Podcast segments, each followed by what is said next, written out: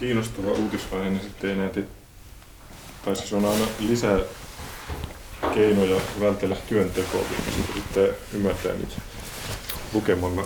Ai mitä sä tarkoitat? Että niinku, silloin, kun, silloin, kun, Pläräilee sitten jotain Silloin, kun pitäisi- tietolähteitä, kun silloin kun pitäisi kirjoittaa, niin niin, lukeekin jotain. opiskelee jotain. Niin, No opiskelee, niin. Teeskentelee osallistuvansa maailman lukemalla Niin. maailman tapahtumista. Mutta mun pitää kyllä tota, etsiä tosiaan joku talousekspertti puhumaan tuosta Reddit, Redditin Wall Streetin valtauksesta, joka varmaan, ehkä se taputellaan jonnekin uutiskynnyksen alapuolelle, mutta kyllä se vaikuttaa siltä, että se, se on niin kuin uusi Occupy Wall Street, mutta internetissä. Kuulostaa ihan hyvältä. Öö, niin uutiskynnyshän on semmoinen, en varmaan, varmaan mistä uutisista jaksa tässä kauheasti puhua, kun sit pitäisi ymmärtää asioita paremmin, mutta tämä on ihan, tosi kornia. Nyt, nyt mä oon tietoinen siitä, että tämä menee jonnekin eetteriin. No ei se haittaa. Terve vaan. Niin tämä, nythän tuolla Intiassa on tekeillä semmoinen, että siellä on kymmenet miljoonat pienviljelijät ja heidän etujärjestönsä, joita on vissiin pari sataa, niin ne on ollut kuukausia ja niin kuin, ikään kuin protestoimassa uusia lakeja vastaan. Joilla... Onko se ollut kadulla kuukausi? kuukausi? Joo, ja, ja niille, siis se on varmaan maailmanhistorian suurin joukkoliike, kun siellä on siis, Enkä, mä en ole kuullut tosta. no se nimenomaan, että mikä ihme uutiskynnys, että Mutta on toi silleen internetin aikana, niin kyllä tästä voi syyttää myös itse, kun voi varmaan, mutta, mutta niin kuin, mä en ole luottanut mihinkään niin kuin, tiedätkö, seitsemän uutisiin tai tämmöisen vuosikausia. joo. Mutta siis jotenkin ei ole Mutta oma, ehkä, oma... ehkä lähteet, joita sä seuraat, on painottuneet jollakin tavalla, mikä johtaa siihen, että ne ei huomaa tämmöistä asiaa. Mm. Että Intiassa siis, ö, ne lait mahdollistaisi, mit- mitä ne vastustaa, niin isojen korporaatioiden ikään kuin ö, ylivallan maanviljelyksessä, kun se on tähän saakka ollut pien, pienviljelypainotteista. Ja niin kuin, siis sehän on maanviljelysyhteiskunta periaatteessa edelleen, mutta tuollaisen niin kuin, ikään kuin pienviljelijöiden toiminta voitaisiin ikään kuin ostaa kansainvälisille tai ylikansallisille firmoille ja ne tietysti ei halua, että niiden elämäntapa tuhotaan, niin ne on sitten kymmeniä miljoonia ihmisiä siellä aktiivisesti vastustaa sitä jo useamman kuukauden ajan. niin kuin korona-aikanakin siellä. Joo, no en mä tiedä välittääkö ne koronasta, onko niillä tavallaan varaa siihen. Mm. Jos niillä niin kuin toinen vaihtoehto on niin kuin saada korona ja toinen Korona on menet- keskiluokan vitsaus. Niin mä luulen, että se on vähän niinkin. Mutta en, en mä osaa kertoa siitä mitään yksityiskohtia, mutta kun puhuit tuosta uutiskynnyksestä, niin just eilen tsekkasin vaan nopeasti, että Hesarin ja Ylen sivuilla ei ole mitään Intiasta Niin. ylipäänsäkään. Ja saati tästä asiasta, mikä siellä on varmaan kaikkein keskeisin. No, Mutta sehän tässä on tässä koko rutossa mm. toi puoli, että Niin joo. jos tämä jatkuu ja jatkuu, niin kaikki tuommoiset pienyrittäjät tuhoutuu Niin. ja jäljelle, jäljelle jää nuo jättiläiset. Et se on vähän semmoisessa- Amazon ostaa kaikki. Niin.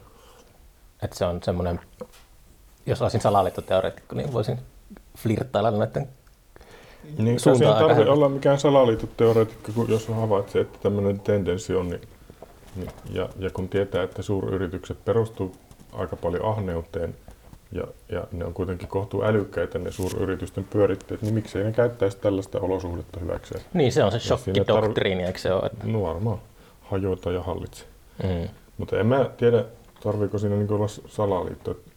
Ja sitten nykyään, kun nyt otit tämän salaliittosanan esille, niin salaliittohan on salassa tehty sopimus joidenkin tahojen kesken, jotta saadaan aikaan jotain, mistä joku muu ei saa tietää. Tätä ihmiset tekee alati. Mm. Niin jatkuvasti yksityiselämässä ja pienessä ja isossa mittakaavassa julkisessa elämässä. Niinpä. Että, se, että nykyään hirveästi pelätään, että joku kertoo salaliittoteorian tai joku levittää semmoista, tai uskonkohan me nyt salaliittoon, kun uskon tämän asian. Se on kyllä ihan todella neuroottista ja naurettavaa. Se on jotenkin ehkä, jos se on paranoidi, niin, niin. Niin. voisi ajatella, että olisiko joku tyylin tiedustelupalvelu luonut sellaisen tilanteen, että kaikki ne hulluimmatkin salaliittoteoriat on samassa laarissa, kun on semmoiset, jotka... Ikään kuin viittaisi todellisiin salaliittoihin. Niin, että Niin. sitten leimautuu helposti, Joo. leimautuu helposti sellaiseksi hörhöksi, jos kyseenala- sorkkivääriä ky- kyseenala- kyseenalaistaa instituutiota tai jotakin, niin sitten on Mm. samalla viivalla kuin joku, mm, joka uskoo, mikä se nyt semmoinen, maan liitteen. no se Flat Earth varmaan se, joka oli suosittu pari vuotta sitten. Niin. Joo, se oli hämmentävää huomata, että joo. Mutta se oli ihan selkeästi, siinä haisi semmoinen Seijan tota, istuttama. vedätys. Niin, että sitten se jotenkin, joo, ja sitten, no joo. Näköjään nyt puhutaan tämmöisestä aiheesta. no jos asteikolla yhdestä kymmeneen, niin kuinka vainoharhainen se on? siis mä oon varmasti ihan erittäin vainoharhainen ihminen. Miten se suoriassa näkyy, että sä oot vainoharhainen? No, no vaikka sillä, että mä en usko siihen, mitä mä luen jossain. Mm-hmm. Siis ihmisten suhteen mä oon aika niin kuin easy.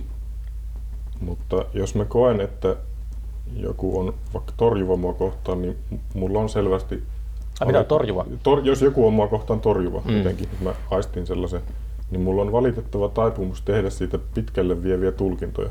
Se on, niinku, se on, se on selkeä ongelma. Että sä et sille näe, että sillä toisella ihmisellä voi olla ongelmia kaikkien Niin, kanssa, tai- että sä yksilöidyt niin, sen silmissä. Niin, tai että joku ele, minkä se tekee, että se on sattumanvarainen. Mä tulkitsen sen itseeni kohdistuu. Se on niinku ongelma. Se, sehän on selvästi niinku, ää, tai siis voin, en, en, nyt jaksa taustaani mitenkään pienessäkään määrin tässä hirveästi availla, mutta, mutta niin ymmärrän tiettyjen elämänkokemuksieni myötä, että syntyy tällainen ikään kuin defenssi, jolla niin pyrkii suojelemaan itseään tai herkkyyttään, mutta, mutta siitä on kyllä tietysti myös haittaa, koska sillä myös ikään kuin estää joitakin yhteyksiä ihmisiin. Niin. Se, mutta en mä niinku siitä mitenkään, siis saatan siitä kärsiä, mutta ei se nyt ole sen kummempaa. Jos sä luet jotain, vaikka uutistekstiä, jonka kanssa oot samaa mieltä, niin epäileksä silloin sitä? Öö, Tietenkään en spontaanisti, mutta, mutta tota, kyllä sitä kannattaa epäillä sen verran, että, että niin kuin eihän mun mieltymykseni ole mikään totuuden mittapuo. Mutta moni sekoittaa Joo. ne asiat. Että... Ja varmasti sekoitan itsekin, mutta niin kuin, ehkä, ehkä toi, kun tuossa keväällä, kun tuli, tuli toi koronapandemia jotenkin räsähti päälle, niin mä huomasin, että jotkut vaikka nettisaitit, joita mä olin seuraillut, koska ne tuntui mun mielestä uskottavilta joidenkin aiheiden suhteen, niin ne yhtäkkiä, ja niillä oli, mä, mä näin siinä niin tietyn saman linjaisuuden, sitten yhtäkkiä ne olikin sitä sun tätä mieltä. Eikä niissä ollutkaan enää mitään niin kuin jatkumoa tai johdonmukaisuutta. Se oli mulle sellainen aika avaava kokemus, että, että okei, että, että, tota, että tämä niin kuin jonkinlainen ikään kuin samankaltaisuus tässä olikin vaan mun omaa, omaa niin kuin tulkintaani tähän. Siis tarkoitatko ihan niitä uutisia, että keväällä aluksi vaikka En puhuttiin, puhuttiin maskeista, että maskeista ei ole mitään hyötyä. Sitten siitä tehtiin semmoinen 180 asteen käännös. Ja No, vo, nyt puhutaan, että kolme, on- kolme maskia on hyvä. Niin. Vo- Toikin voisi olla yksi, mutta siis, mut siis ää, mennään vaikka näyttämään. On niin muutaman vuoden erinäistä syistä tullut seuranneeksi aika tarkkaan tuommoista niin niin maailmalla käytäviä sotia ja niihin liittyvää niin imperialismia ja anti-imperialismia. Näitä asioita käsitteleviä jotakin nettisivuja seurailin ja sitten yhtäkkiä mä huomasin, että niillä on niin niiden asemointuminen tuohon koronajuttuun onkin yllättäen varsin vaihtelevaa, jolloin mä en voinutkaan enää niin kuin siihen omaan kuvittelemaani konsensukseen, tai semmoista ei ollut olemassa. Siinä, Niin. siinä omassa pienessä niin kuin, oma itse luomassani kirjossa joitakin tietolähteitä internetissä. Et ne ei ollutkaan niin kuin, kokonaisuus, vaan, vaan niin kuin, sillisalaatti. Ja se, se oli tavallaan hirveän vapauttavaa, koska mun ei tarvinnut enää pitää niitä minään. Ne vaan oli tekstejä tekstien joukossa. Mutta mä olin hetken aikaa ollut sellaisessa niin kuin fiiliksissä niiden suhteen, että, että mä voin jollakin niin kuin persoonani ulkopoliittisella raajalla nojata näihin juttuihin. Ikään kuin. Ja sitten mä huomasin, että ei se itse asiassa ole mahdollista eikä kannata. Se, mutta joo, en mä, Mutta liittyykö tuo niin salaliittoteorioihin? öö, liittyy tai ei, mä, Mutta miten sen, niin kuin, äh, mitä tarkoitat sillä, että Tää, Ei- nyt me ymmärretään, mistä me puhutaan. Me kysy vaan. ei, ei, ei mulla mitään agendaa tässä. Ei niin, mutta mä, niin vain mä huomasin, että mä oon selittänyt jotain, mikä on liian abstraktia. Mä vaan haluan vähän avata sitä, Okei. että, että, niin kuin, että puhuuko siitä ajasta, ajanjaksosta, kun koronasta alkoi kuulumaan jotain uutisia Kiinassa, vai puhuuko siitä, kun se tuli Eurooppaan ja yhteiskunta sulkeutui, vai miten, mihin, mihin niin kuin sä, mihin, Varmaan siihen, siihen vähän niin kuin pidemmällä keväällä, kun jo yhteiskunnat alkoi sul- sulkeutua ja, ja alkoi niin kuin se, se, että kenen mielestä se on autoritääristä ja vaarallista ja kenen mielestä se on niin kuin just se, mitä pitää tehdä ja, Niin, niin, niin. ja niin kuin Joo. mistä syystä kukakin ajatteli näin ja mihin asioihin ne niitä liittää. Ja, Mm. niin kuin, vähän niin kuin tämmöinen. Joo, se on kyllä, on aika omassakin päässä aika sirpaleitunut mm. tuolta sen suhteen, että, Niin. että mit- mikä on niin kuin, ei varmaan olemassakaan oikeaa ratkaisua, en tiedä. Ei varmaan. Sitten on niin kuin, että asiathan nähdään sitten jälkikäteen. Niin, Ja sitten on semmoinen käsite kuin sodan sumu. fog of varma- war. Niin, että ettei me niin nähdä, kun se toiminta on meneillä, ei me nähdä, mitä tapahtuu. Nyt jotenkin se tämä niin koronasumu vaan niin jatkuu jotenkin Mm. omituisena ja Mutta jollain lailla. niin. Tai siis mu- mulle on tämmöinen kokemus, ja mä en tiedä, onko se todellinen tilanne. Niin, kyllä se vähän on semmoinen, että, että rajoituksia jatketaan nyt helmikuun loppuun. Että se aina, mm. aina vähän niin kuin tuupataan et, etukäteen. Et monesti miettii, että, että siinä on joku semmoinen kontrollointijuttu, että jos ne olisi sanonut viime vuoden maaliskuussa, että Että nyt pistetään Vuosi ja puoli. vuosi kiinni kaikki, niin se olisi ollut, se olisi voinut aiheuttaa levottomuutta, mutta sitten ihmiset, kansalaiset niin kuin hiljakseen turrutetaan tähän tämmöiseen No, uuteen normaaliin. Siinä on varmaan osittain totakin. Suomessahan kaikki on aika lievää Niin. verrattuna moneen muuhun maahan. En mä tiedä. Mutta riittää varmasti puita vaan, jos joskus. Joo. Ehkä mä oon kallistunut jo se, semmoiselle kannalle, että en usko, että edes palautuu siihen, mitä oli. Ei varmaan ihan se, sellaisena. Joo. Oli tässä hetken aikaa tuossa talvella, joulualla oli semmoinen, kun tuli niitä rokoteuutisia ja sitten mä Mm. uskoin niitä. Joo. Ja sitten oli semmoinen pieni valon pilkahdus, mutta nyt sekin on mennyt silleen, että se on sitä bisnestä. Niin, totta kai. Ja joo, mikä siinä? Mutta siinä on myös se puoli, että niistä rokotteista voi olla jotain hyötyä. Sitten on se puoli, että jotkut ilmeisesti kuolee niihin ja sitten on se puoli, että joku tekee niillä bisnestä ja sitten sit siinä on se toivo, että niillä saadaan niinku palautettua jotain ja sitten se mahdollisuus, että se, että se ei vaan niinku tuu olemaan niin tehoksi. Että se on niinku tommonen soppa kaikki. Mm. Ja mä niinku itse sitä hahmota, enkä edes yritä hahmottaa. Mä- Mäkin niin kuin, en varmaan ollut koskaan kuullutkaan THLstä Mm. niin paljon, että se olisi jäänyt mun mieleen se kirjan yhdistelmä. Joo, Ja sitten aloin miettiä, että tuleeko ne koskaan luopumaan siitä vallasta. minkä ne on saanut. Niin.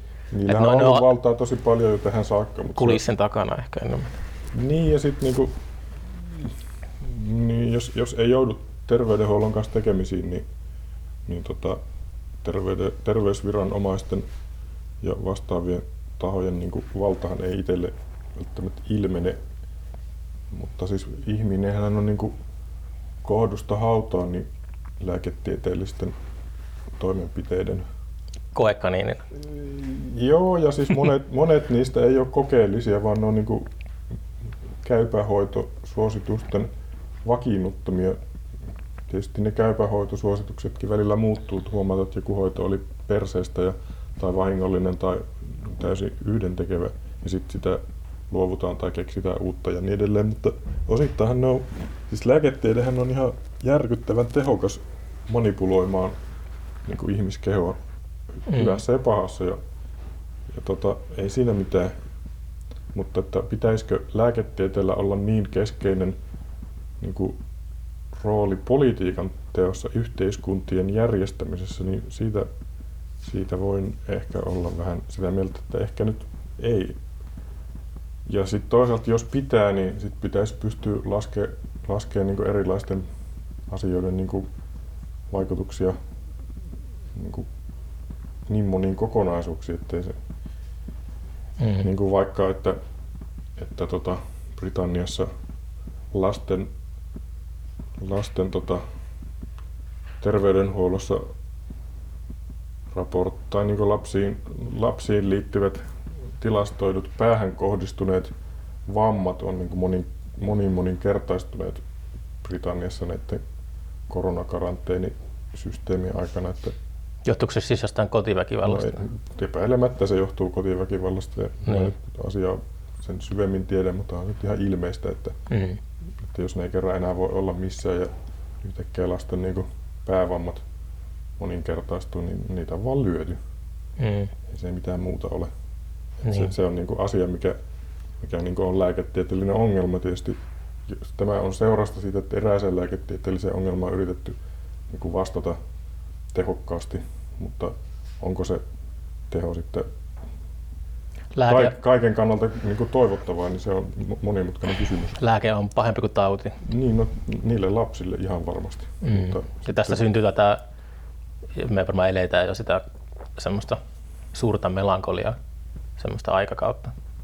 Se tulee varmaan pian, jos se ei ole vielä tullut. Niin mm. Varmaan niin kuin se mielenterveydelliset seuraukset on aika rajuja. Niin, kyllä se on. Se voi olla. Ja, ja. Toisaalta on kuullut, että, että tyypillisesti kriisiaikana niin kuin mielenterveydeltään haastetut ihmiset voi paremmin. Että, että ne ehkä tunnistaa sen ympäristön paremmin, kuin se vastaa heidän omaa vaikeutta olla. Sehän on se sukupolviteoria, että kriisiajan lapsista tulee taiteilijoita. Niin, no joo, voi olla. Saa nähdä. Mä teen Mirkka Rekola elämäkertaa ja sehän on niinku kriisiajan lapsi tai mm. niinku erittäin monessa mielessä. Ja sitten se jotenkin... Minä no, vuonna Mirkka Rekola syntyi? 31. Niin, niin, se on just silloin, joo. Mm. Se kuuluu niihin 50-luvun tota, uuden palven runoilijoihin, jotka niinku jollain tapaa niinku eli arvotyhjiössä, mutta joilla oli jollain mistä lieksyistä kenelläkin aika vankka sellainen oman tajunnan ja oman kokemuksen ja oman kielikäsityksen niin kuin semmoinen juurtuminen siihen ja sen varahan ne teki sitten vuosikymmenien tuotannon tavallaan loisen taidekirjallisuuden, mitä nykyään itsekin häthätää yritän tuottaa, mutta, tai tuottaa, mutta kirjoittaa. Missä se muuten by the way tuli mieleen, missä se Mirkka Rekolan, hänellä on joku nyt muraali tai joku täällä Tampereella. Mikä tänne avattiin? Joo, se on siis toi Mäenpään Teemu maalas Annikin runofestarin tilauksesta. Se on siinä Tammelassa aika lähellä asemaa, mutta siis siinä on niin kuin... Pitää käydä katsoa, kun on nyt Tampereella. Käy ihmeessä. En mä muista sen osoitetta, mutta... Pitää googlata. Sä löydät sen. Se on aika lähellä siinä Tammelan toria Joo. ja Annikin katua. Vai olisiko se... No siinä kuitenkin ihan kulmilla. Joo. No kun sä sanoit mulle äsken Joo. tämän sun uuden kärsimys nyt tapahtui ammoin kokoelma, niin ymmärsinkö mä oikein, että tämä on Täällä on tulossa rinnakkaisteos vai mitä se Ei kun se rinnakkaisteos tuli vuosi sitten. Ai siis se oli se, mikä tuli 2019? Joo, esiin kaivattu. Niin, niin, että nyt se on valmis sitten. Joo, tuon piti tulla silloin samaan aikaan, mutta siinä oli joku tota, painoteknisiä seikkoja, miksi se ei tule. Sitten, sitten se viivästyi. Varmaan tuo koronakevät oli yksi jarruttava tekijä, mutta se tuli sitten viime syksyllä aika tuolla kaikessa hiljaisuudessa. Ei siitä ole mitään ollut eikä tule olemaan mitään julkkareita. Leikitään, että tämä nyt on se. Hmm. Ai tämä on, okay. tää, on suuri kunnia. Sovi tänne. Että sala, salassa pitänyt mitään. Tai ei siitä, ei siitä sen enempää, vai miten se Se on ihan kiva kirjainen. Se on sellainen, mm. se kertoo traumasta niin kuin la- Freudilainen teos. En mä tiedä mitään Freudista, mutta... Tai mä tarkoitin Freudilla, Freudin mukaan niin kuin kaikki ihmiset kärsivät traumasta, joka mä, johtuu syntymästä. Syntymästä. Mä väittäisin, että kaikki ihmiset ei syntymässä traumatisoidu. Mm-hmm. Voisin kuvitella, että se voi olla myös muunlainen kokemus. Joo, joo. Mutta perus, perustrauma. Kyllä mä luulen, että kaikilla jonkun asteinen niin kuin sellainen psyykkinen haavoittuminen on, mikä johtaa, jo, joka ilmenee siten, että niillä on niin kuin persoonan osia, joita niiden on vaikea niin kuin muistaa tai elää todeksi arjessa. Että se, että onko ne sitten niin kuin kliinisesti traumatisoituneita ihmisiä, niin se on taas kysymys, johon en osaa vastata. Toivon mukaan on olemassa ihmisiä, jotka ei ole kliinisesti traumatisoitu. Omassa elämässäni tapaan aika paljon ihmisiä, jotka on ihan selkeästi kliinisesti traumatisoituneita itseni mukaan. Se on ihan tosi ok, mutta, mutta niin kuin, tuossa nyt runon keinoin aihetta pengun. Miten sä tota, suhtaudut itseesi ajassa? Silleen, että ää, jos sä, no, vaikka tämä podcast, jos sä kuuntelet tämän viiden vuoden päästä, niin tunnistatko sä itseäsi vai jos sä luet vaikka joku sun vanha haastattelu Niitä on tosi viime, vähän. viime vuosikymmenen alkupuolelta. Viime Eikö sä antanut haastatteluja mukaan? Siis ihan hirmu vähän kukaan kysynyt. Niin. Eikö? Joo. Mitä ihmettä? E, no en mä tiedä. Se on, se on ollut, hä- siis jossain kohtaa mä pi- pidin sitä hämmentävänä, että, että siis mä kuvittelin, että kun julkaisee kirjoja, niin sit saa huomiota. Sit Pääsee ei uut- pääsee ei, uutisvuotoon. ei, saanutkaan huomiota. Mm. niin sitä piti jotenkin kummallisena asiana. Nykyään mä en sitä mieti sinänsä, kun eihän se mulle kuulu, mä teen ne kirjat. Mutta miten mä suhtaudun tuommoisiin vanhoihin? No ite, mä voin käyttää itteni esimerkkinä, että Mm. mä jotenkin, äh, en mä tiedä voiko sitä käyttää, että menee eteenpäin koko ajan, tai jotenkin Mm. on tosi omituista palata vanhoihin, vaikka podcastiin tai tekemisiin, kun sen Mm. jälkeen on lukenut paljon uusia kirjoja ja kaikkea, ja on niin paljon Mm. lähempänä jotain viisautta. Mutta se, on- se on ihan selkeä semmoinen, tai mitä mä oon ajatellut, niin persoonallisuushäiriö. Että jotenkin, niin kuin, jos tekee vaikka vanha valokuva itsestä, niin sitten niin kuin ei tunnista sitä ihmistä. Niin. Joo, siis mä oon nähnyt äskettäin äiti lähetti semmoisen noita tota lapsuuden kuvia. Mä en ollut niitä nähnyt joitakin mielestäni ikinä. En mä tunnista niitä kaikkia. Toisaalta jotkut mä niistä tunnistan. Se on Mm. jännä. Siellä on niinku ilmeitä, joita en ikinä olisi ajatellut, että toi on minä. Hymyilevä. No ei, en mä oikein tiedä. ei, no joo, vaikka nyt niinkin, mutta... mutta miten mä suhtaudun itseeni ajassa, se oli hirmu hyvä kysymys, koska se, se, se minä ymmärsin sen niin, että, että minun siis täytyy olla jotenkin ajan ulkopuolella suhtautuakseni itseeni ajassa. No voitaisiin Se- ajatella sun on tosi tö- töiden kautta. Niin, joo joo, kyllä, totta kai. Siis, kun sen konkretisoidaan, niin se, se on tietenkin eri. No voit sä vastata silleen, että sitä konkretisoitu. Joo, ö, siis mulla on aika easyä lukea jotain vanhaa tekstiä niin, ja tolleen. Kyllähän niistä niin kuin, toki kuulee vaikka, tai jos mä kuuntelen jotain vanhaa äänitettä, missä mä laulan joskus 15 vuotta sitten, niin se on tietysti mulle sillä lailla hassua, kun mä huomaan siitä, että aika eri, erilaisesti on kehossaan tuo, joka tuon äänen päästä kuin mitä sitten ehkä nykyään. Hmm. Mutta niin, ehkä mä, ehkä mä siitä huolimatta, että, että niin on aika kompleksi suhde itseeni, niin tavallaan tykkään itsestäni silleen, että mä niin suhtaudun siihen vähän niin kuin sillä että se on niin kuin, niin kuin, vähintään niin kuin jotenkin ok tai jotenkin sallivasti, että, että tuommoista se oli silloin. Niin. En mä, te- osaanko mä tuohon vastata paremmin? No, Tiina, oli, Tiina Lehikoinen sanoi hyvin siinä meidän podcastissa, kun mä vaikeroin tuosta mm. sivusin tuota samaa aihetta, niin se sanoi, että pitää vaan ajatella sille, että sä olit silloin tuossa kohti menossa ja Niin. tälle vapaasti lainen. En muista tarkkaan mitä Tiina sanoi, mutta jotenkin sillä se avasi sen. Ja sitten mitä niin totta, että ei, ei voi, toi oli toivottavasti parasta, mihin mä tullaan pystyyn. Mm. Ehkä sitä kautta sen pystyy sitten Niin. Pystyy sit toi- parantumaan tuosta Joo. neuroosista. Niin, niin. Ja sitten niinku mikä on se ikään kuin, mihin olisi pitänyt pystyä, mikä on se, onko tämän päivän näkökulmasta joku, että mikä on toivottavaa tai oikein tai hyvää tai... Se riippuu, että minkälaiset niin on odotukset itseltä. Niin. Että mä sitäkin, kun aina pyöritellä sitä huijarisyndroomaa, että Mm. onko sitä oikeasti olemassa vai onko vaan, niin kuin, että on, on asettanut vaan riman korkealle. Että, Mm. että, että, niin kuin, Niin. Niin se on eri asia. Mm. Eri asia. Mutta eikö huijarisyndrooma ole niin että pelkät toiset huomaa, että mä en osaa? Niin, Jos ehkä on rima korkealla, niin se on niin kuin, onko se kunnianhimoa vai tavoitteellisuutta vai niin kuin, Rima korkealla hyvä levynimi, pitää pistää ylös. se on jotenkin semmoinen julistava.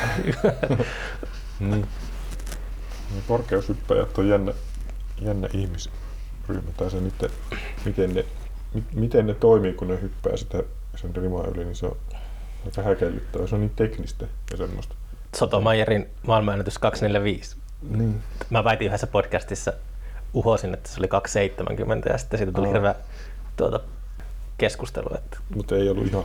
no meni parikymmentä senttiä vähän yli, mutta Joo. 245. Joo. niin, tota, mm, miten sä tänä vuonna, tota, onko kynä pysynyt kädessä, että onko tulossa, sä oot vissiin aika ahkerasti nyt julkaissut. No näköjään äskettäin ahkerasti. Mm. Siis mä teen sitä Rekola elämäkertaa se valmistuu tänä vuonna. Sikäli se Pääsit sen kimpussa nyt, niin niin. Joo, se on niinku käsis. Pitää olla tässä kohta valmis. Onko Rekolasta kirjoitettu mitään tuollaisia aiemmin? Ei, Eikö? siitä on Juhani Salo, Salokannel, Juhani Salokannel, jos mä nyt en muista nimeä väärin. Sanotaan nyt vielä, että siis Juhani Salokannel on kirjoittanut kirjailija elämäkertoa semmoiseen teokseen, se onko se Linnasta Saarikoskeen se teos, niin siinä on Rekolastakin semmoinen, Se lyhyitä vai? no joitain kymmeniä sivuja, Mm. esseemäisiä, mutta tavallaan se tota, on tietysti aika pieni. Niin. Että toi, toi tulee olemaan semmoinen jonkinlainen järkelle kuitenkin. Okei. Okay. Se on ollut aika hauska uppoutua siihen. Mutta hauskaa myös päästä siitä sitten. Kauan sä oot tehnyt sitä? No niin pari vuotta ihan täys, täyttä höykää ja ehkä sitten vielä vuoden siihen päälle.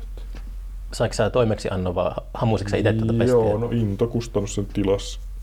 Okei. Okay. Tota, joo, periaatteessa niin. Onko se tulossa paljastuksia, paljastuskirjoja?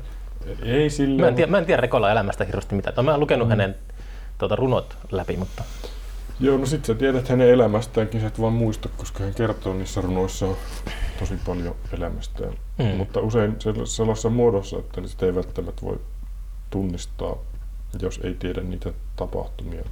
Siinä mielessä varmaan tulee niinku paljastukset. Mä voin luoda sen kirjan kautta kontekstia niille, mitä, mistä ne runot itse asiassa monet kertoo. Ja Niin.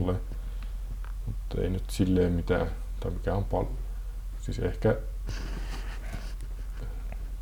ehkä niin myös vältän paljastamasta asioita, jotka, jotka mä niin tiedän, että on jonkun el- elossa olevien ihmisten elämiin koskettavaa, mikä ei niin kuulu välttämättä, mutta siis oliko Rekola semmoinen julkinen ihminen vai privaatti ihminen? melko, melko paljon aika privaatti, että sehän niinku, tai sillä oli aika ambivalentti suhde, että sehän niinku halusi, että hänellä on lukijoita ja häntä ymmärretään. Se oli hänelle kauhean tärkeää. Miten se näkyy? No siten, että kun niitä lukijoita ja ymmärtäjiä ei aina ollut, ja varsinkin sitten 60-luvun alussa oli niin kuin myös tölvääjiä, kun hän ei oikein asettunut siihen vasemmistoradikalismin tota, runoilijakuvaan. 60-luvun alussa jo. Niin. Okei. Okay. Niin tota, siinä vaiheessa, ja sitten 70-luvulla tietysti taistolaisuus oli hänelle vielä erikseen niin tämmöinen ankea vaihe, mutta niin kuin hän koki tämmöiset jutut aika pahasti ja oli niistä katkera myös vielä vanhoilla päivillään. Et siinä mielessä hän oli niin kuin julkinen ihminen, että se mitä julkisuudessa hänen työnsä suhteen lausuttiin tai jätettiin lausumatta, niin kyllä niin kuin, niin kuin reagoi siihen vahvasti, mutta toisaalta hän niin kuin oli tosi yksityinen ja vaikeni elämässään tosi paljon. Jo pelkästään sen takia, että hän oli niin kuin homoseksuaali aikana, kun se oli rikos, Mm. mistä tietysti niin kuin, ei ollut varaa puhua kaasti missään. Ja sitten hänellä oli se ikään kuin ö, sielun elämä sellainen tota, niin kuin jännä, jännitteinen, että siinä on niin kuin just no, tollasta vainotuksi tulemisen kokemusta ja, ja kaikkea haurautta, mutta sitten myös sellaista niin kuin visionääristä, vähän niin kuin näkijätyyppistä jotenkin mystistä kokemista ja niin kuin tavallaan siinä on tommosia äärilaitoja. Ja eihän niistä hirveästi ehkä julkisesti pitänyt meteliä, paitsi että runoissa niin se kertoo kaikesta siitä. Niin, et siinä Sitä medio, mediotaipumuksia. eri- En mä tiedä medio. Kyllähän niin kuolleitakin kertoo tavanneensa, mutta siis enemmän, enemmän ne varmaan oli eläviin liittyviä tai jotenkin elämään liittyviä semmoisia. Onko hän niinku kirjoittanut, mä en tiedä, onko mitään päiväkirjoja julkaistu koskaan, mutta perustuuko se päiväkirjoihin vai mihin? No ei oikeastaan. Hänen muistikirjansa on äskeisessä arkistossa suljet, suljettuna. Tai siis niin kuin Mirkka Rekolan henkilökohtainen arkisto on suljettuna vielä niin kuin, Mikä hänen niinku perikuntatilanne, kun ei, ilmeisesti ei lapsia sitten ole, niin, niin ei, mutta niinku onko mitään semmoista niskahengittäjää? ei ole. Mulla on kohtuu hyvät välit niihin ihmisiin. että Mm. Luulen, että saan tehdä aika rauhassa, Mm. mitä teen.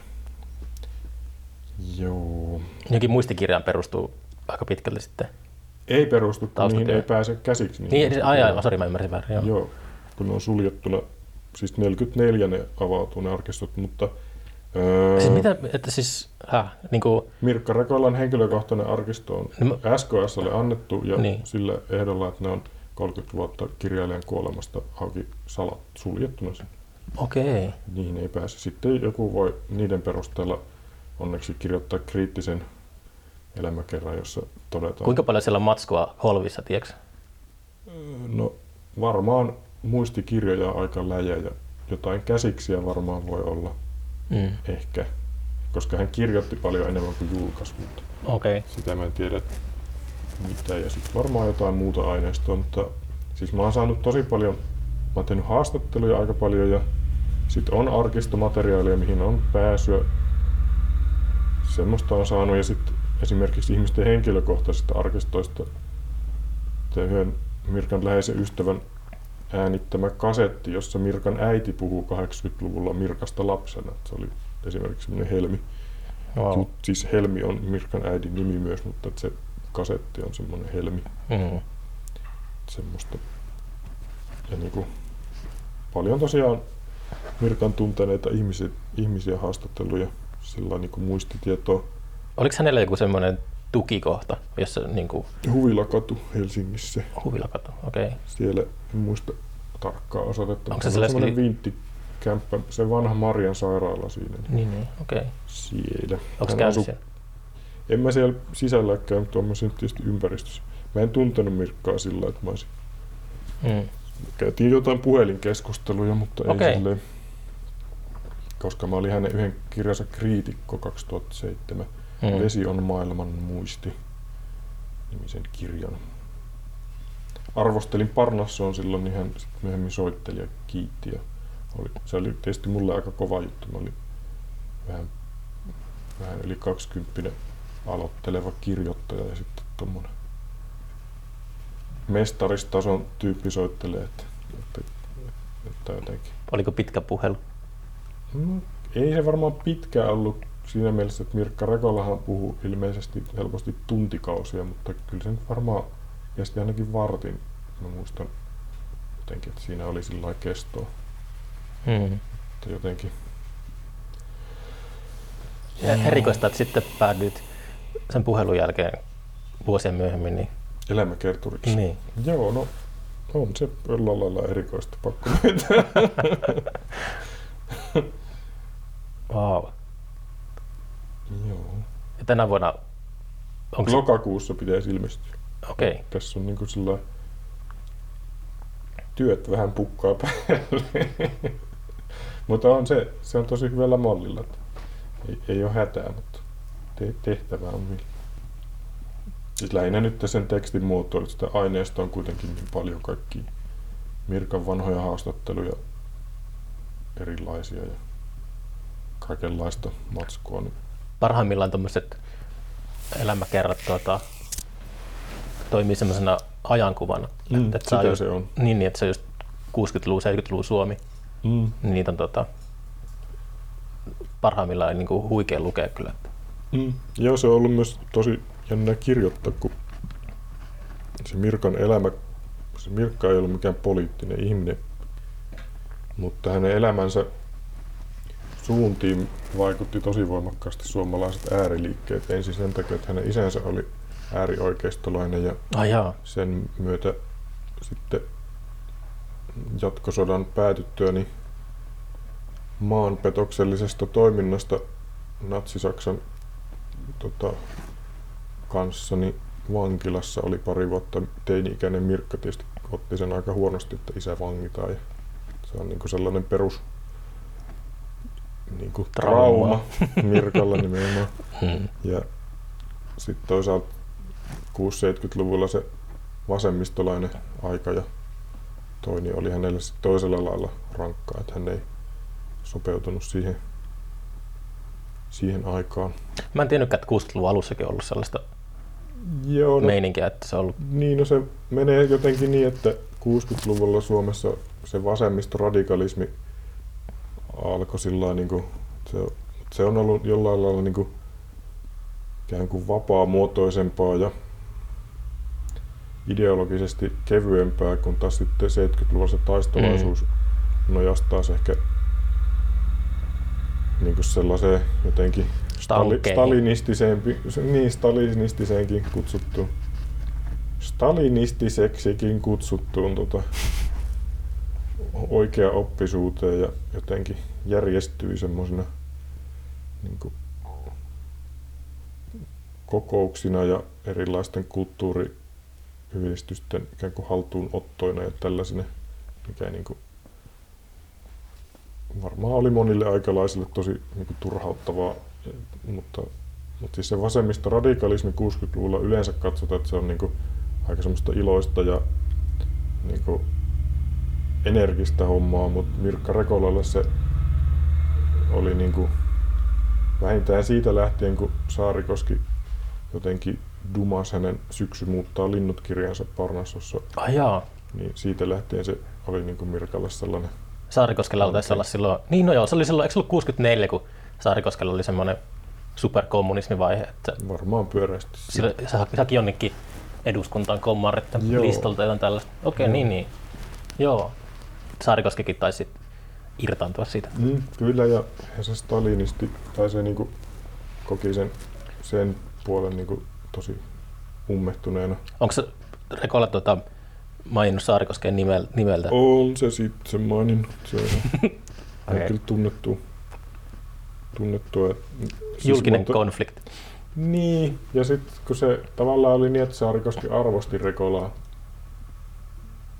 mutta, mutta se ilmeisesti, kun Rekola oli vähän semmoinen vetäytyvä tyyppi, eikä niinku, niinku monet muut ihmiset ei lä- lähtenyt niinku ihailemaan Saarikoskea. Eikä jotenkin- istunut kosmoksessa. Niin, eikä sillä niin kuin halunnut sen huomiota, niin se oli Saarikoskelle ilmeisesti hämmentävää. Ja se niin kuin, aiheutti tietyn konfliktia. Mä en tiedä mikä on Mirkan vainoharhaisuutta ja mi- mitä to- todellisuudessa tapahtuu, kun siitä ei oikein ole sillä lailla hirveän varmaa tietoa, mutta jos nyt luotan Mirkka Rekolan lausumiin, niin Saarikoski ja tai jotkut hänen kun lähipiirissä olleet ihmiset saattoi niin tyylin pyöriä Mirkan rapussa yrittäen selvittää, että mikä sitten tämmöinen lesborunoilija on jotenkin. Tai siis semmoista niin tunkeilevaa ja niin kuin, Mm. voi sanoa, että niin kiusaamista. Mutta siis, että mitä tapahtui, niin sitähän ei kukaan voi tietää. Kun me, siis Mirkka Rekola on maininnut melko ylimalkaisesti jostain tuommoisista tapauksista. Ja sitten voi ajatella, että sen käsitys siitä, mitä tapahtuu, on sen ylipäänsä sen värittämä, että hän niin koki, että hän on vainottu, koska hän on niin rikollinen Niin. seksuaalisuutensa vuoksi, niin ei voi olla varma, että onko hän niin muistanut tai ymmärtänyt, mitä tapahtuu juuri, juuri niin kuin se on tapahtunut, mutta toisaalta meillä ei mitään muutakaan lähdettä niihin asioihin. Niin, Mm. mutta, mutta jotenkin ymmärtääkseni sitten. Olikohan Rekola tekemisissä tuon Holapan kanssa, koska eikö? Joo, oli joo joo. Siis Niin, niin. Mirkka ja hänen puolisonsa Mirjan Polkunen kävikin tuota Holapan ja Olli-Matti Ronimuksen luona tuolla Pari- Ranskassa. Niin. Ja tota, oli, oli kirjeenvaihdossa ja tekemisissä. Okei, okay, wow. mä oon jotain niitä kirjeitä saanut silleen käsiini Mirjan Polkusen tota, ää, siskon tyttären kautta, tai miten se itse asiassa menee, mutta, tai siis Mirjan Polkusen sisarelta mä oon ne saanut, mutta ilmeisesti ne kirjat on Mirjan Polkusen siskon tytöllä hallussa. Ja ne on niinku yksi semmoinen erityinen aineisto. Siinä on siis Mirkan kirjeitä Mirjamille ja sitten oli just yksi Pentti Holapan ja Olli-Matti Ronimuksen kirje Mirkalle ja Mirjamille, missä niitä vaaditaan käymään Ranskassa. Sitten olikin mennyt. Niin Holappa taisi lähteä maanpakoon. Tai en tiedä mikä se virallinen motiivi oli, mutta varmaan epävirallinen motiivi, että se pakeni kumppaninsa kanssa. Joo, mä luulen, että se voi olla yksi syy.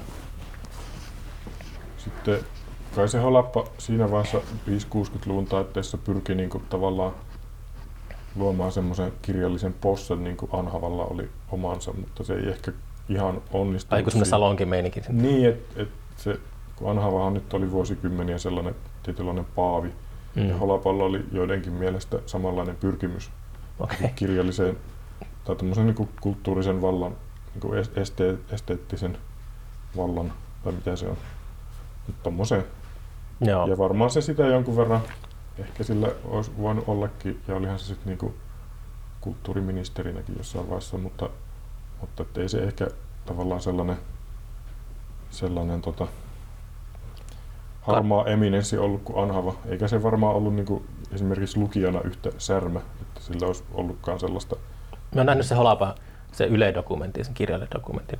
Se olla ainoa, muistaakseni, haastattelu, minkä on nähnyt. Niin ei, se, Mm. ei se vaikuttanut mitenkään semmoiselta karismaattiselta johtajalta. Mm, joo.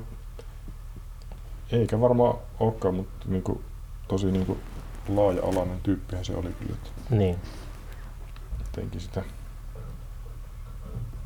Joo.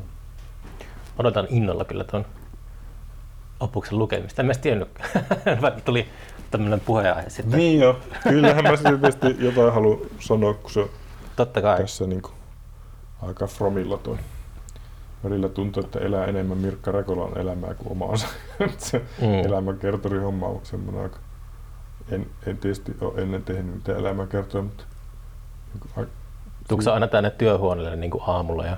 No mä pyrin sillä, että perhe-elämän keskellä kohtuullisen pienessä asunnossa niin ei pysty oikein tekemään töitä. Että Mm. Täällä mä sitten enimmäkseen. Nykyään ei ole nuo kirjastotkaan oikein silleen tervetulleeksi toivottavia, niin Niin ei oo. niissä mä aika paljon myöskin normaalisesti naputtelisin. Mutta Mm.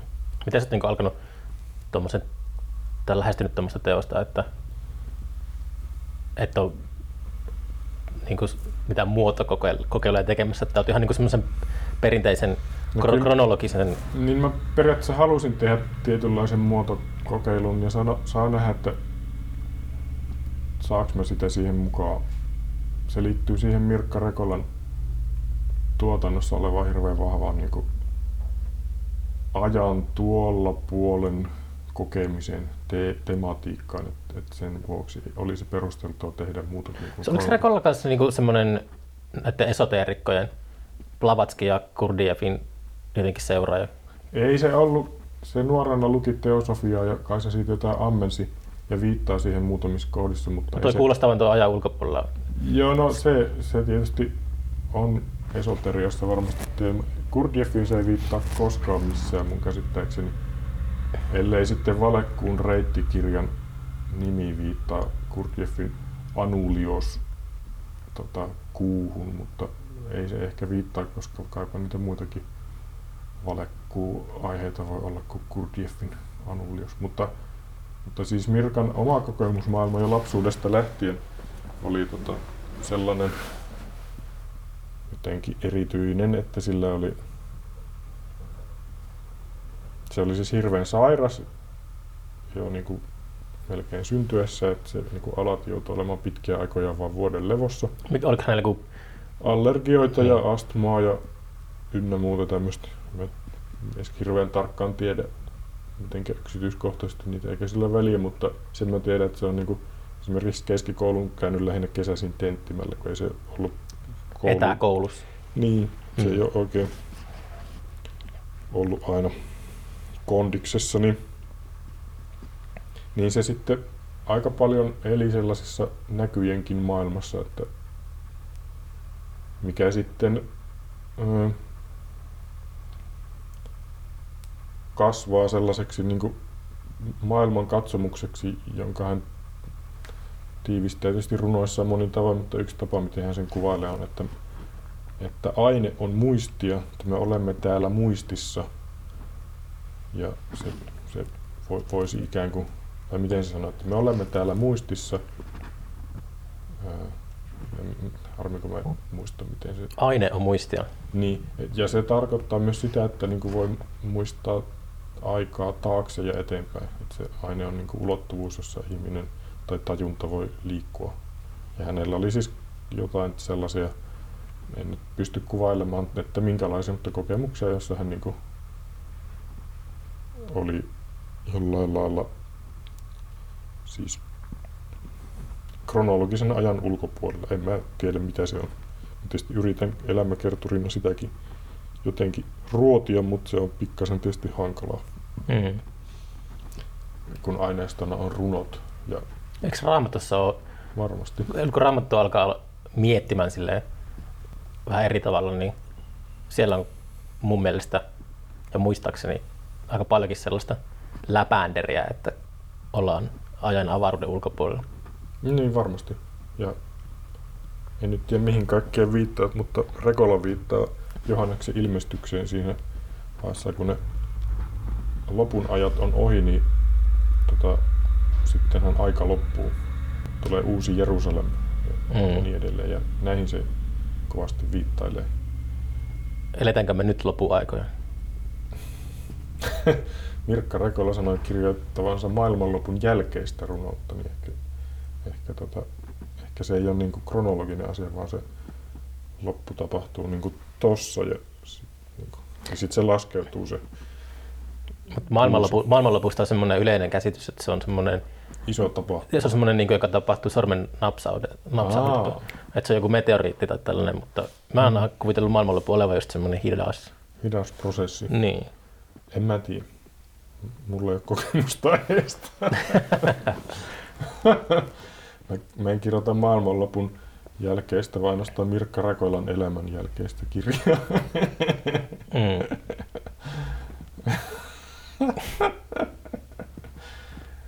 Niin olisi hauska voida sanoa jotain tommosia, mutta ihan rehellisesti sanoen en, en koe, että mulla on kapasiteetti. Ei, mutta sehän pitää keksiä jostakin podcastin sisältöä, niin pitää heittää vaan tämmöisiä Joo. ajatuksia ilman. Totta kai.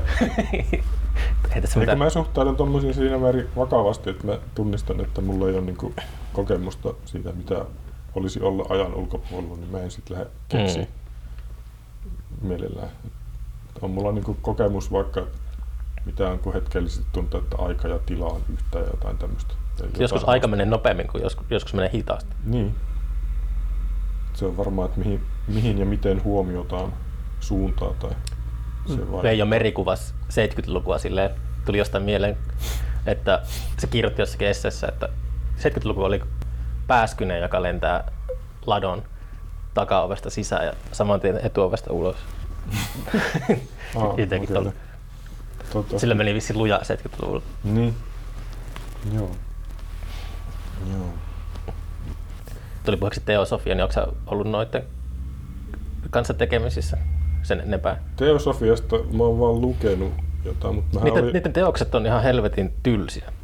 Ja voi, Mm, tai ehkä ne mä- käännöksistä, mutta se on, Niin. kaikki Blavatskit ja Kurdiefit, ne on, niitä, ne on melkein lukukelvottomia. Ei Gurdjieff ole teosofiaa, mähän olin siis se Gurdjieff työssä Ai jaa, sori, mä en- 2007-ehkä 16, niin mä oon kyllä kokenut sen kaikkea muuta kuin tylsänä, kun mä oon sitä niinkin kauan vääntänyt. Se käytännöllistä. Niin. Okei, no Blavatski on silleen, mä oon kyllä lukenut, mä, mä ehkä mä nyt itse lumppasin ne kaikki, Joo, kun puhuttiin ei- salaliittoteoreetikoista, niin mä lumppasin ne kaikki teosofioiksi, mutta Niin.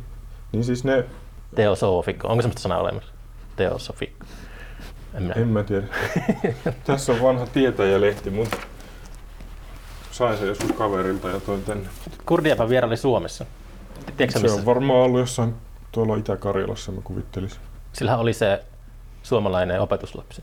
Eikö Niin se, kuulemma, mikä sen nimi oli? en muista. En. Stjernobol. Tai joku Niin. Se on mun mielestä... Kun olin noissa kurdif-porukoissa vuosikymmenen suunnilleen, niin, ja tietysti jotain hyviä ystäviä siellä on vieläkin. En vaan itse Kurdiev-porukat. Niin siis Suomen Kurdif-seuran tota, alaisissa ryhmissä olin vuosikymmenen Hmm. aktiivisena jäsenenä Niin, niin. Hirveällä tota, paahteella. Ja varmaan siitä oli mulle jotakin ää, elämäni kannalta pysyväistä merkitystä, mutta siis siellä oli joitakin ihmisiä, joita kiinnosti tämmöiset mikä Stjernvallit ja muut, että tämmöiset ikään kuin historialliset kuriositeetit. Mutta en mä tiedä mitä, mä oikein saa kun- niinku mitään kontaktia tämmöiseen asiaan. Että no, joku Kurdifin oppilas oli suomalainen, mitä sitten? Mä oon tosi kiinnostunut semmoisista, tiedätkö, että Niin Vaikka- kulttuurihistoriallisesti. Niin, sillä, että tiedätkö, Niin. niin kuin Bertolt Brecht oli äh, heillä tuo Vuolijoen vieraana Niin joo, Suomessa. Ja mua kiinnostaa hälyttömästi semmoista, Niin, niin, jos on tullut kontaktit. Niin, niin joka on Joo, sitten pälyilemässä mä niitä mestoja. tolleen niin ymmärrän. Joo joo, mutta sitten jos mä niin mietin sitä Kurdiefia, niin sehän on, niin kuin käytit jotain sanaa käytännöllinen, niin sitä vartenhan se on niin kuin, Eikö Kurjefi ole se opetus, että mä saatan muistaa väärin, mutta niin kuin, että ihminen syntyy ilman sielua ja sielu pitää niin kuin kehittää elämän no, aikana. periaatteessa. Joo. Mutta tota, toisaalta Kurdief oli ortodoksi kristitty. Mm. että en mä tiedä. Siis Kurdiefissahan on se, että se kehitteli semmoisen niin systeemin, joka sisälsi teoriaa psykologiasta ja kosmologiasta ja käytäntöjä, joilla niin kuin tajuntaa ja huomiota ja kehoa ja mieltä harjoitetaan, jotta ihmiset niin kuin tajuaisi jotain juttuja. Ja se, että kun se sanoo, että ihminen syntyy ilman sielua ja sen pitää rakentaa sielu, niin mitä se sillä tarkoittaa? Mm. Tarkoittaako se sitä, mitä se sanoo, vai, vai onko se ikään kuin keppi ja porkkana, jolla se pyrkii saamaan laiskat länsimaiset Red. intellektuaalit niin kuin, Punainen pilleri. niin, että niin kuin, ottakaa niin kuin vakavasti, että te elätte ja te kuolette. Että mi- mitä helvettiä te täällä meinasitte niin kuin, tällä ajallanne tehdä? Miksi te olette täällä? Niin. Että onko, onko se niin kuin enemmän tämmöinen vai onko se niin kuin aidosti hänen uskomuksensa tai, tai jopa jonkin asteinen tieto eli gnoosis, että ihmisille ei ole sielua ja sille voi semmoinen kehittyä jostain. Mm. Niin minä en tiedä. Mitä te teitte sillä Kurdiev-seurassa, niin mitä se käytännössä tarkoitti? Että... No se tarkoitti esimerkiksi sitä, että oli niin kuin ryhmä, jossa viikoittain tavattiin keskus... tarkoituksena keskustella eli jakaa niistä asioista, mitä sen opetuksen käytäntöön soveltamisen yrityksistä oman elämänsä puitteissa oli niin kuin huomannut. Mm. Mutta, mutta siis kuten missä tahansa sosiaalisissa tilanteissa, niin se tarkoitus ei aina toteutunut. Joskus erittäin hyvin, joskus vähän huonommin. Niin. Li- lisäksi Kurkieffin opetukseen liittyy tiettyjä tansseja ja niin kuin sitten toisaalta fyysisen työn merkitystä korostetaan, eli joskus kaivettiin jossain mutaa. Ja, ja sitten on tietysti niitä tekstejä ja erilaisia harjoituksia, mitä siihen liittyy. Mutta siis sehän on niin kuin olosuhde, jossa ihmiset, jos ne, jos ne ovat tieten tahtoin siinä mukana, niin ne ovat siinä mukana saadakseen niin kuin provokaatiota ja tukea toisilta ihmisiltä yrityksensä olla enemmän olemassa. Provokaatiot.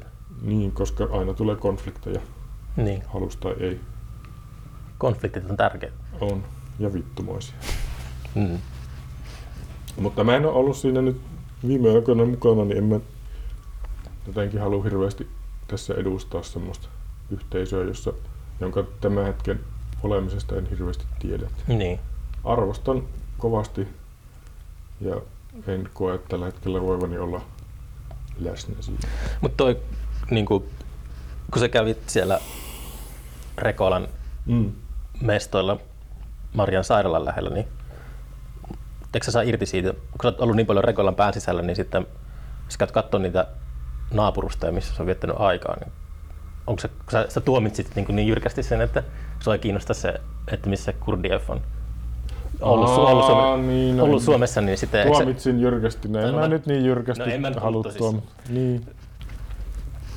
niin. Eikö mä oon ollut siellä Rekalan mestoilla ennen kuin mä oon ollut kovinkaan syvällä tuossa elämäkertatyössä. Niin. En ole nyt lähiaikoina siellä käynyt. Mä oon kyllä käynyt sitten jossain muissa sen paikoissa tässä. Se on jotenkin semmoista ajan ja avaruuden ulkopuolella olemista, että, hmm. että niin kuin, kyllä mä matkustaessa niin tykkään viettää aikaa just semmoisissa, että mä tiedän jonkun tietyn vaikka kahvilan mm. historian. Että niin. se, siitä on tuli sellainen lisämauste, että jos on tiennyt, että joku Dylan Thomas on mm. ryypännyt täällä joskus. Joo, totta kai. Tuosta tuli mieleen, kun joskus olin Pariisissa ja yritin Kurdieffin lempikahvilassa tilata kahvin ja ensinnäkin katsoin sitä menyuta siinä terassilla ihan saatanan kallista ja sitten, sitten tota, istuttiin siinä jonkun, tai silloin se tyttöystävän kanssa ja ei kukaan tullut palvelemaan meitä. Ei vaan tullut. Huijoittako te? Mitä? Huijoittako te? En mä sitä oikein muista, mutta siis sitten käytännössä en juonut siellä Kurdieffin terassilla kahvia. se oli varmaan se niin kuin, joten, tai se oli mulle jotenkin symbolinen, että, että voit sä täällä käydä, mutta ei sulle tarjolla. mm. Se oli ihan hauska. mutta sä kuitenkin vaivaudut selvittää, että missä Kurdiev on istunut Pariisissa, kun sä menit sinne. Joo, no mutta jos on lukenut sen kirjoja ja siihen liittyviä kirjoja, niin tuommoinen tieto tulee vastaan alusta mm. ei. On aika sillä. Mutta en mä enää muista sen kahden nimeä. Ja mulla on semmoinen tapa, että lukee ympärinsä, niin aina kun mainitaan joku paikka jossain semi-kiinnostavassa kontekstissa, niin mä heti pistän Google-karttaa semmoisen tähden. Mm. Oli se missä päin maailma tahansa. Ja tässä vuosi aikana niin katsoo, katsoo omaa maapalloa, niin se on täynnä semmoisia tähtiä ympäri. Ja se on sillä, että jos joskus pääsee matkustamaan taas jonnekin, niin... Muodostuuko niistä sun kasvojen kuva? niin, sieltä tulee joku. Ei ne kaikkialle mä en ole vielä ehtinyt, mutta tästä lopulta ehkä tulee joku... no joo. Iso peukku. niin, niin. niin ajan ja tilan ulkopuolella kun matkustaa. En mä tiedä. Niin, siis vaan se, että mä muistelen, mä olin vaikka Roomassa siellä Kiitsin huoneessa, jossa se kuoli. Sehän on niin kuin säilytetty ennallaan. Mm. Mä vetin siellä niin kuin monta tuntia Joo. Spanish vieressä. Ja mm. Siellä oli, jotenkin oli jossain kirko, kirkossa tai jotenkin semmoinen. Joo. Että niin kuin, Joo. Sitä on hankala sanallistaa, mitä se on, mutta mm. niin kuin, tunnen selkeästi vetoa semmoisiin paikkoihin. Joo, totta kai. Mulle varmaan noin niin omat esivanhemmat ollut semmoinen, että niiden paikoissa on yrittänyt vähän olla. Hmm. Se on niin kuin ollut jotenkin välttämätöntä. Toisiaan on vaikea sitten sanoa, että miten siitä niin kuin kielellistää jotain, mutta olen tietysti yrittänyt kirjoittaa. Mutta sitten se on vähän, kun, sit, kun se on tapahtunut, niin sitten se oikeastaan tavallaan jää ja ehkä siitä joku semmoinen virtaus kulkee, mutta ei se niinku, emme niinku osaa sitten. Niin, tai mä en niinku halua myöskään sellaista aktiivista kuvittelua harrastaa niinku suhteessa edesmenneisiin sen, niinku, sen enempää kuin mitä sit, sitä tulee tehneeksi. Koska niistähän voi niinku rakentaa itselle jotain hahmoja ja edellä niiden suhteen sitten. Mutta, Millä tavalla? Niin no, silleen... vaikka niin kuin esi-isien palvonta, mikä on erittäin monissa kulttuureissa vakio, että niillä niin on joku alttari tai niiden kanssa ollaan tekemisissä. Niin... Tai siis kyllähän mä teen semmoista toisaalta, mutta toisaalta en. Tai ehkä tämä on niin kuin, se, että mä niin kuin mietin sitä suhdetta, niin sellaisia asioita, tai niin kuin, mitä se on. Niin kuin, että onko me siinä tekemisissä minkä kanssa. Mutta mä niin kuin pyrin välttämään sitä, että mä niin kuin rakentaisin just mielikuvan jostakin edesmenneestä, jota mä sitten ylläpidän omalla niin kuin kekseliäisyydelläni. Sitä palvotaan jotain julkistakin, mm, joka on elossa. Joo, Ja siitä rakennetaan joku semmoinen mielikuva, joo. joka ei ole paikkansa pitävä. Niin, Saati sitten jostakin runoilijasta, joka on elänyt 300 vuotta sitten. niin. Mulla on ta- kahden kiinnostavaa se, kun Kate Bush tuli teini-ikäisenä maailman tähdeksi. Sillä oli kiertue tai pari Mm. siinä ihan ekan levy tiimoilta tai jotain. Ja sitten se lopetti esiintymisen kokonaan. Se Niin. kuvaili jossain, että hän kokee, että hänen seksuaalisuutensa, jota hän ei itsekään vielä oikein tunne, niin riistetään häneltä. Tai jotain tämmöistä. niin. Ja se, se on mun mielestä niin kuin hirveän hieno kuvaus siitä, mitä, mitä se ehkä on, kun on ikään kuin joku julkis, jota fanitetaan. Että se on niin kuin, siis se on ensisijaisesti seksuaalinen suhde usein kuitenkin. Voisi olla kaikkea muutakin, mutta siis hirmu usein myös sitä. Ja Palataan freudilaiseen niin kuin, voisi olla Freud, mutta kaipa seksiä oli ennenkin Freudia. Tai sillä ja, ja niin kuin ihan kaikki uskonnollisetkin hahmot. Niin ei se väärin sano ensisijaisesti seksuaalinen, mutta se on niin kuin komponentti tai tuommoinen komponentti. Se on mikään kone.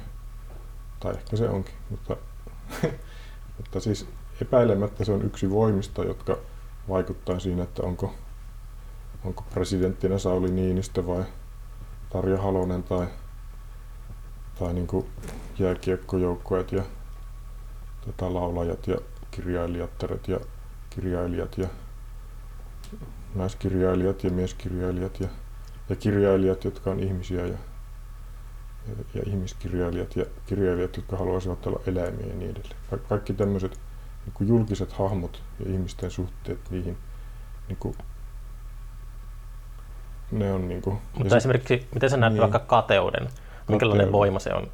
No se, se on ihan ok, jos, jos sen tunnistaa ja antaa sille sen pienen hetken, mutta sitten jos se vallitsee tuommoisena Mutta niin kuin semmoisessa voimana. suhteessa, niin kuin, ää, no, jos puhutaan julkiksista, mutta myös niin kuin menestyneistä. Mm. Se monesti on sama asia, monesti ei. Mutta Niin, niin, joo. No en mä tiedä, kai se niin kuin yksi, mitä joskus kuulee, että kateus on niin kuin omaa potentiaalia, mitä projisoi niihin muihin ja kuvittelee, että itsellä ei ole sitä. Mutta toisaalta ei ole niin, että kaikilla on potentiaalia olla Michael Jackson. mm. En tiedä mitä, toisaalta kuka kadehtii Michael Jacksonia. Me, me ehkä osaa sanoa tuo. Onko, oliko se ikinä, kun sä olit teini-ikäinen, oliko se sellaista ää, vaihetta, että sä palvoit jotain niin rokkitähteä tai jotain tällaista? Palvominen on aika voimakas. No se, se on voimakas sana, mutta sillä tiedätkö, Joo. että Siis sä kyllä mulla niinku fanitit niin kuin silleen, Joo, fanitin. Varmasti niinku ensin jotain Apulaan tai sitten myöhemmin jotain CMX ja Yrjänä ihan tosi paljon. mm, Mutta kyllä se sitten tietysti muuttuu mahdottomaksi. Se, on, se on jännä, että siihen CMX mun liittyy semmoinen, että hirveän monet on niiden vanhoja faneja ja tosi tuohtuneita niistä sitten myöhemmin. Sehän menee meillä kerroksittain. Mä en ole, tota, CMX on ollut niin kuin aina olemassa mun elää niin kuin silleen, Niin. että kun on, varsinkin nuorena tuli paljon, oltu semmoinen musanörtti, mutta mm. mä Niin. muistan, kun ne julkaisi niitä niin kuin True CMX-fanit fanitti niistä niistä Matti-biiseistä ja niistä, niistä 30 sekunnin hardcore-biiseistä ja sitten kun ne alkoi tekemään niitä ainomieli-juttuja, niin sitten Se niitä niinku dissattiin ja sitten aina niin kuin, no se menee. Että, Joo, joo, ihan perus. ja se on ehkä merkki siitä, että se, mä en tiedä yhtään mitä CMX on tehnyt viimeisen 20 vuoteen, mutta Ai joo. se on yleensä merkki semmoisesta artistista, että se ei jää paikalle. En tiedä, välttämättä Mm. meneekö parempaan suuntaan, mutta ei, ei, pysy, ei ole paikallaan, niin sen takia Ihmiset vihoa. niin, tai suhtautuu silleen niihkeästi. Joo, mulla se on mennyt vähän aaltoina, että varmaan on sua vähän nuorempi, niin mä tajunnut sen CMX olemassaolon vasta joskus yli 98 ehkä kunnolla. Mä olin silloin 14. Mm. Niin tota, No me ollaan about sama ikäisiä. aha, niin, joo, mutta mitähän siitä. Sitten aika nopeasti siitä tuli niinku mahdotonta, mutta mä joskus kymmenen vuotta sitten mä, tai milloin, Mä asuin Kaarinassa, mä rupesin kuuntelemaan niiden silloisia uusia levyjä ja tykkäsin joitain niistä aika paljon. Okei. Okay. Mutta en mä tiedä. Ehkä pitää tuossa kotimatkalla kuunnella CMX. Luukuttaa CMX. Niin, en mä tiedä pitää. tota, onko sulla mitään internetissä vai onko sä true runoilija? Että sieltä Onhan vaan- mulla blogi. Sulla on blogi, päivitätkö sä useasti? No, en, mutta just äsken pistin sinne muutama pienen pätkä, josta mä oon tässä varmaan osittain vähän puhunut. Mikä se blogiosoite on? tilkkeet.blogspot.com Löytyykö se niin sun nimellä googlettamalla? Tuleeko se vastaan sille? Voi se tulla, mä en muista. Onko sulla mitään somejuttuja? Ei, mä olin joskus Facebookissa ja kärsin siitä alati, niin mä lopetin sen leikin. Se ei sovi mulle. In- investoitko sä sinne emotionaalisesti? Joo, mulla on siis se, että mä kirjoitan sinne jotain ja sitten mä en nuku yöllä, kun mulla on semmoinen olo, että ihmiset ihailee ja vihailee niitä, mitä mä oon kirjoittanut. Mä mä- vaan kestä sitä. Mä ratkaisin sille, että mä tällä podcastilla Facebook-sivu, että mä käytännössä vaan postaan Instagramiin Mm. jotain, jos postaan, niin sitten se menee, Automaattisesti. tai se menee niin nettisivulta itse asiassa automaattisesti Facebookiin, Mm. ja sitten en, Joo. ei pidä mennä siihen. Joo, se on. I'm too old. Mun, mielestä Facebook on sellainen, tai niinku yleensä keskustelu somessa on niinku, se on sellainen, kun ihmisillä ei ole siellä niinku mitään vieraskoreutta, vaan ne on niinku oman alitajunsa kanssa tekemisissä. Mm. Se on se ongelma. Et sitten, Pelkkää idea. niin, no jotain semmoista niinku, se, niin siinä on jotain ää, suodattamatonta, mikä voisi olla hienoa, mutta, mutta kun se johtaa lähinnä siihen, että sit kaikki konfliktit vaan kärjistyy, eikä ole niinku mitään niinku kuunteleminen ei ilmene somessa mitenkään. Mm. Niin se on, se on jotenkin, mä en, sitä, mä en siihen pysty. Mm. Mutta tota, niin, onko sulla jotain vielä Ei mulla mitään. tarpeeksi piinattu sua? Tota, kiitos paljon, että No ei kestä. harvinainen haastattelu. En tiedä. Niin, no siis mulle ehkä. Niin, Joo, jollain lailla. että tota, sitten syksyllä päästään mainostamaan Mm. Rekola elämäkertaa, joka ilmestyy, mikäs kustannus? Lokakuussa, Into. Into, okei. Okay. Onkohan Into, Intolla tota, uh, mikä nyt hitto.